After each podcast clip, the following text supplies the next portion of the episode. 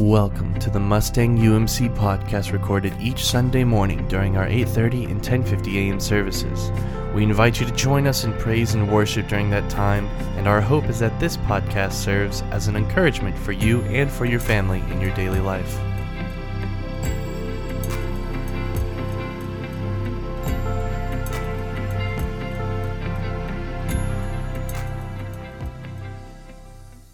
So we do invite you to remain standing in body or in spirit as we receive the word of the Lord found from the Gospel of Matthew, chapter five, verses three through ten.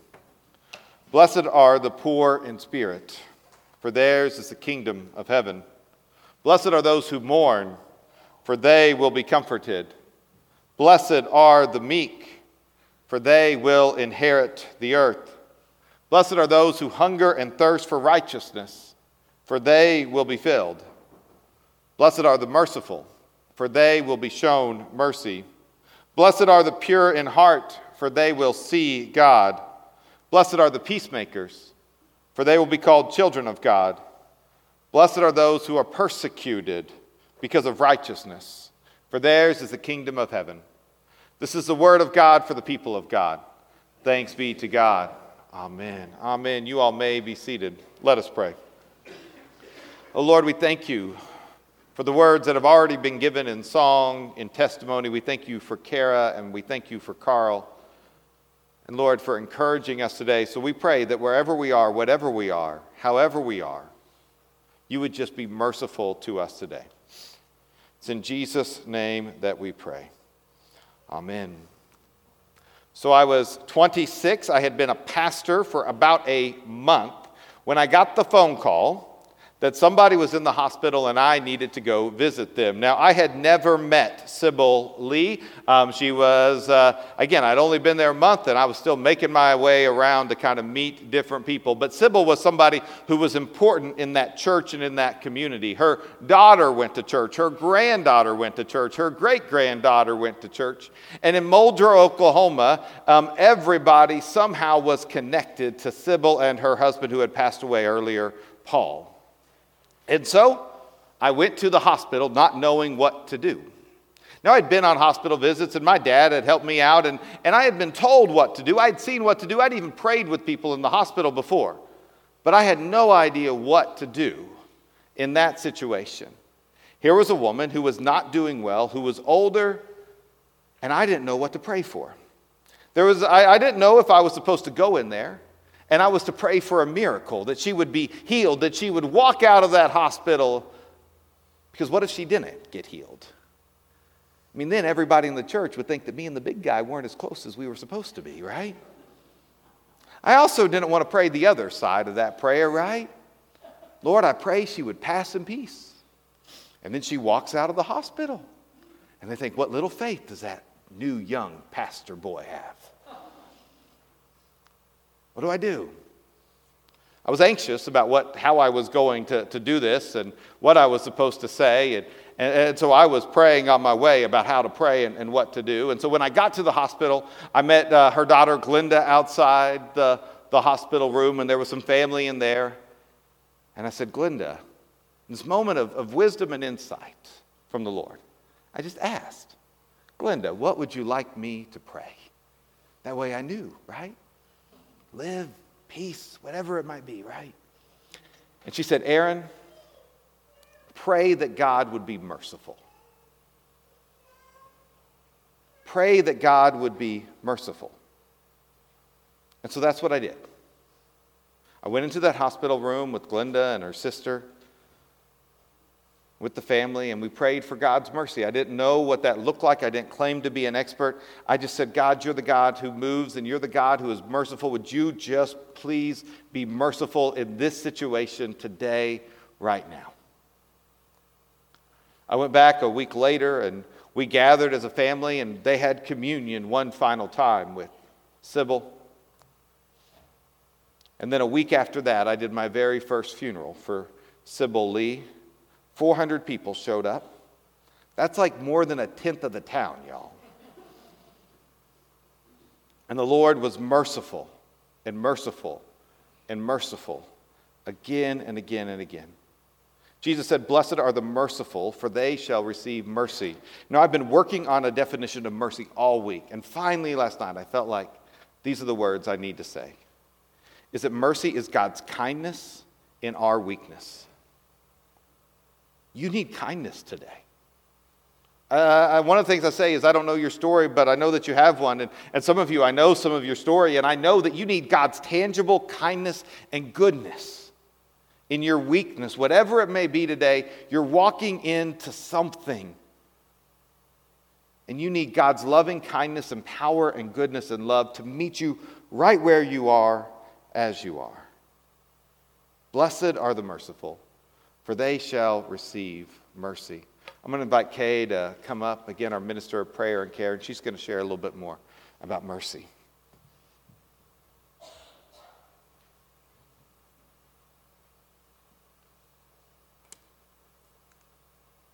One of the scriptures I picked out comes from Second Corinthians one, three through four.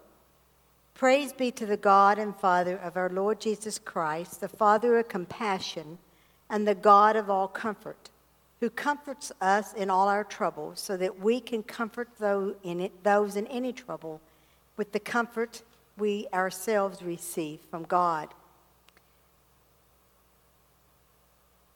This week I, I went to Aaron the other day, and I we was meeting to talk about today, and I told Aaron, I said, you know, I've just got to admit to you that this word mercy and merciful is difficult. I said, I'm having trouble with it. I'm having trouble putting it together, and how how do we talk about mercy? How do we talk about being merciful? And he gave me three words. And he said that he was told once that mercy could be a postured posture of need. And when I thought about that, then I thought about the story of Mary, who brought the expensive perfume to wash the feet of Jesus. And that comes from John twelve three. Then Mary took about a pint of pure nard, an expensive perfume. She poured it on Jesus' feet and wiped his feet with her hair, and the house was filled with the fragrance of the perfume.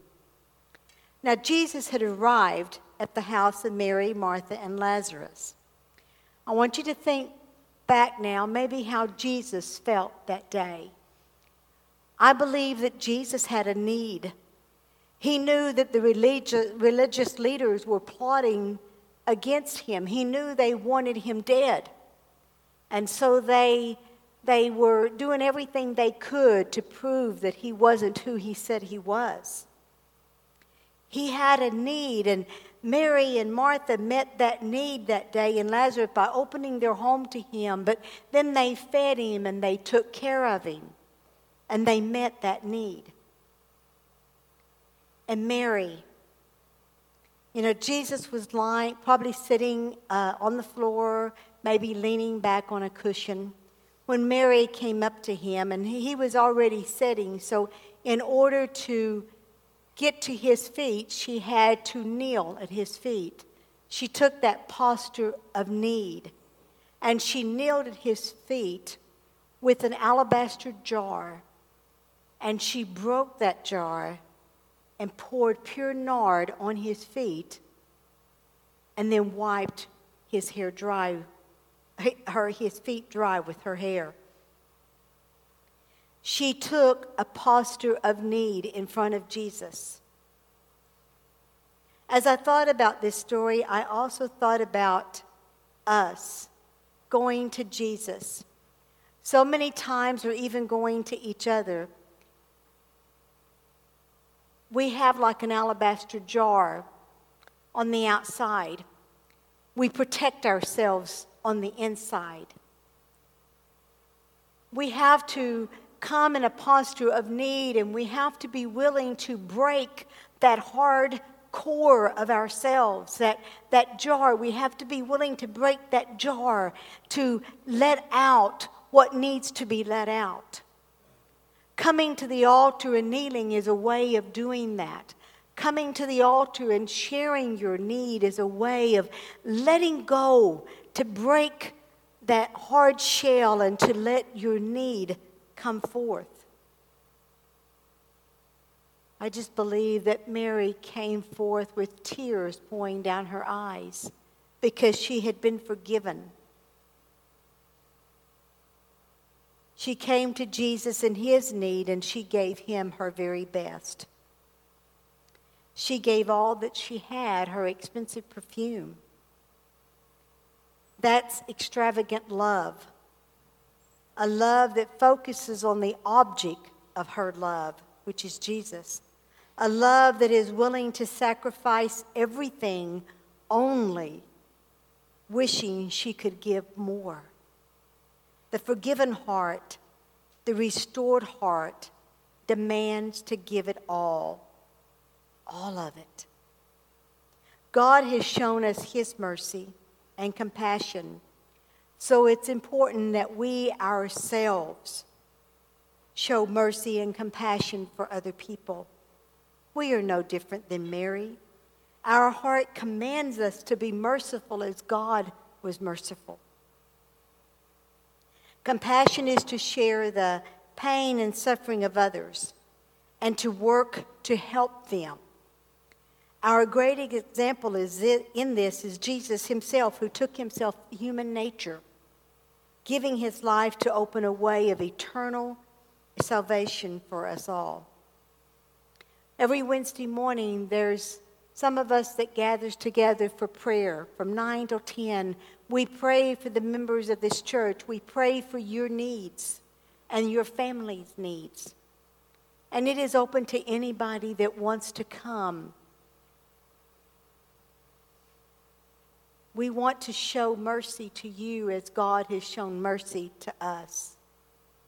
Each week I have two ladies that are part of the prayer team, that um, Peggy Calhoun and Ray Jean Burke. And believe me, they have problems of their own. They have needs of their own. And yet every week they take that prayer list, and many of the cards you receive during the week from the church comes from these two ladies. And they have been doing this, I'm going to say, since two thousand eighteen, something like that, if I'm correct. We also have prayer shawls that the women, some of the women have made out in the foyer that you can take to put over your shoulders when you pray. When we cry out, "Have mercy on me, O God," we are asking God to be merciful to us in any way, to show us his compassion. I don't know your need, but I think it's safe to say that we all have a need. We all struggle, whether it's physical, emotional, mentally, in body, soul, and spirit. So this morning you're going to have a chance to come and to break that hard interior, that hard exterior, like that alabaster jar, and to bring your, just pour your need out, and to let someone else pray for you. Or if you want to pray by yourself, that's okay. But come, come and let Jesus know, or let us know your need. Let us pray. Almighty Father, we know that we have a need. Father, we know that you had a need and your need was met. And Father, you have shown mercy to us already in sending us your Son, Jesus Christ. And Father, I just ask as we come today to pray that your mercy will be given and given and given and given. In the name of Jesus, I pray. Amen.